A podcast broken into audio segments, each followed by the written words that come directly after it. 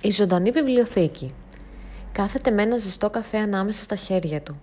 Με κοιτάζει με ένα χαμόγελο κάπως μετρημένο, αλλά με καλή διάθεση. Έτοιμος να μιλήσει, αλλά έτοιμος να ρωτήσει και ο ίδιος. Περιμένει την πρώτη μου ερώτηση ή έστω ένα νεύμα πως μπορεί να αρχίσει να μιλάει. Παίρνει μια ανάσα, εγώ σκύβω πιο μπροστά και η ανάγνωση ξεκινάει.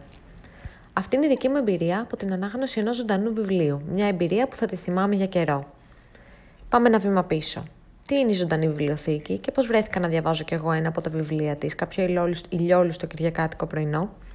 Η ζωντανή βιβλιοθήκη είναι ένας θεσμός που ξεκίνησε από τη Δανία το 2000 και έκτοτε έχει ταξιδέψει σε ολόκληρο τον κόσμο.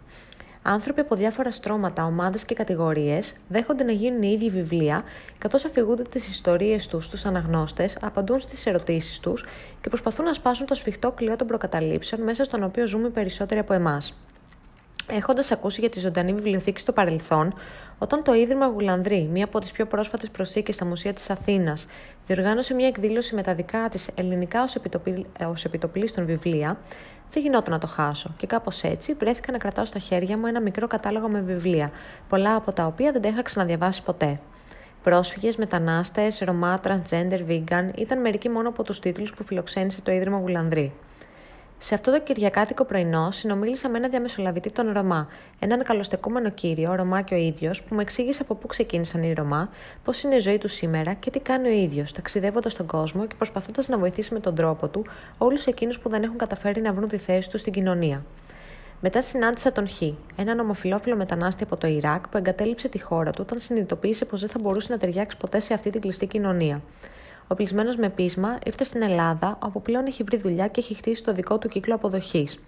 Ο Χου μου μίλησε για το θετικό τρόπο με τον οποίο τον δέχτηκαν οι Έλληνες, αλλά και για το πόσο σημαντικό είναι το τι επιλέγεις να κρατάς τελικά από κάθε τι που σου συμβαίνει.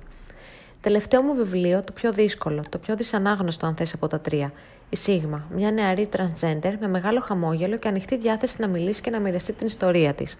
Στα 7 της φορούσε τα ρούχα της μαμάς της, και όταν την πήγαν σε ψυχολόγο, η πρώτη ερώτησή του ήταν: Νιώθεις ότι έχεις γεννηθεί σε λάθος σώμα; Μπουλίνγκ, επιθέσεις, απορρίψεις και πάμπολες απογοητεύσεις από δίθεν φίλους. Όλοι κάτι θέλουν από σένα, μου λέει. Αν δεν είχα τους γονείς μου, δεν θα ήμουν εδώ που είμαι. Η Σίγμα θέλει απλά να ζήσει τη ζωή της. Δεν ξέρει τι της επιφυλάσσει στο μέλλον, αλλά κάνει το καλύτερο δυνατό που μπορεί. Και αυτό είναι συχνά αρκετό. Τι μου δίδαξαν τα ζωντανά βιβλία που είχα την ευκαιρία να ξεφυλίσω, ότι το πιο σημαντικό πράγμα είναι η παιδεία που έχει καθένας από εμάς.